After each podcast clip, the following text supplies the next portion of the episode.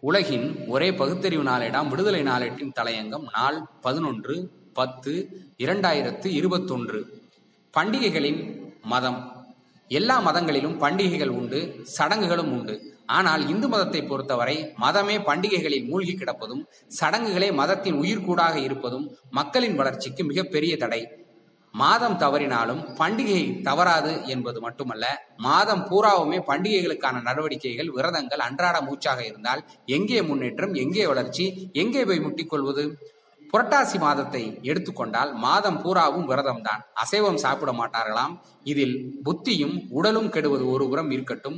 பொருளாதாரம் பால் என்பது எவ்வளவு பெரிய விடயம்?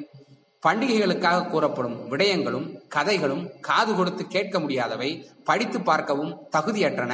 அவ்வளவு மூடத்தனம் அவ்வளவு ஆபாசம் அருவருப்பு. நவராத்திரி பற்றி ஒரு நாளேடு எழுதுவது என்ன? நவராத்திரி நான்காம் நாளில் துவங்கி ஆறாம் நாள் வரை மகாலட்சுமியின் தோற்றம் துதிக்கப்படுகிறது. இந்த மூன்று நாட்களும் மகாலட்சுமியின் திரு அவதாரம் பற்றி புராண கதைகள் தேவி பகாவதம் தேவி மகாத்மியம் போன்றவற்றை பாராயணம் செய்வது மிகவும் சுபிட்சம் உண்டாக்கும். மகாலட்சுமியின் தோற்றம் பற்றி பகவதத்தின் விரிவாக குறிப்பிடப்பட்டுள்ளது ஒருமுறை துர்வாசரின் சாபத்தால் தேவேந்திரன் தேவர்கள் தங்கள் சக்திகளை இழந்தனர். தேவலோக செல்வங்கள் யாவும் மறைந்தன.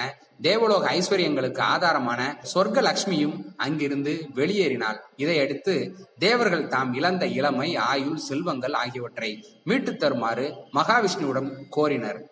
அவர் நீங்கள் பார்க்கடலை கடைந்தால் அதில் கிடைக்கும் அமிர்தம் உங்களுக்கு நிரந்தர இளமையும் மரணமில்லா பெருவாழ்வும் அளிக்கும். மேலும் பார்க்கடலில் தோன்றும் மகாலட்சுமி உங்களுக்கு சகல செல்வங்களும் அளிப்பாள் என்று ஆசியளித்தார் மகாவிஷ்ணு.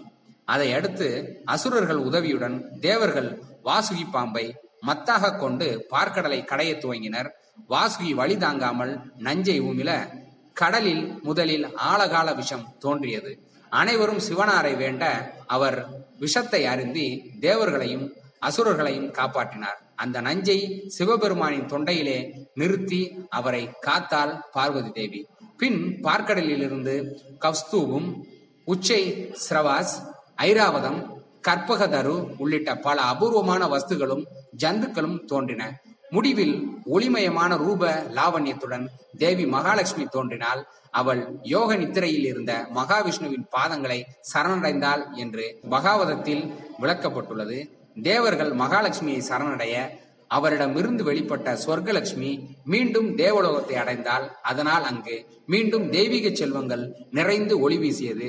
அஷ்டதிக் பாலகர்களில் ஒருவரான குபேரனுக்கு தேவலோக செல்வங்களை பாதுகாத்து தகுதியானவர்களுக்கு வழங்கும் அதிகாரம் தரப்பட்டது. அப்படி மகாலட்சுமி கடாட்சம் பெற்றவர்களுக்கு நவநிதிகள் வழங்குகிறார் குபேரன். மகாலட்சுமி கடாட்சம் கிடைத்தால் உலகியல் செல்வங்கள் மட்டுமின்றி மனித வாழ்க்கைக்கு தேவையான எட்டு வகை செல்வங்களையும் அளிப்பவள் என்று பிரம்மாவை வார்த்த புராணத்திலும் இவை சொல்லப்பட்டிருக்கிறது. மகிஷனை அழிக்க எடுத்த அவதாரத்தில் நான்காம் நாள் லட்சுமியாய் தோன்றுகிறாள் துர்க்கை. இவைதான் அந்த ஏட்டில் வெளிவந்துள்ள விவரங்கள். இதில் கடுகு மூக்கு அளவுக்காவது அறிவுக்கு இடம் இருக்கிறதா? பார்க்கடல் என்று ஒன்று இருக்கிறதா? அந்த கடலை மத்து கொண்டு கடைய முடியுமா? அப்படி கடைந்தால் நவநிதிகள் கிடைக்குமா? அதில் மகாலட்சுமி என்ற கடவுளச்சி தோன்றுவாரா?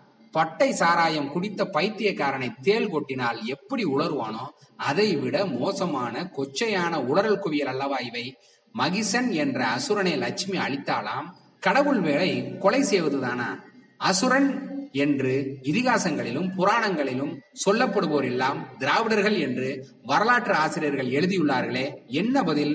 பார்ப்பனர்கள் சிந்திக்க மாட்டார்கள். திராவிடர்களே சிந்தியுங்கள் சிந்தியுங்கள். நன்றி வணக்கம்.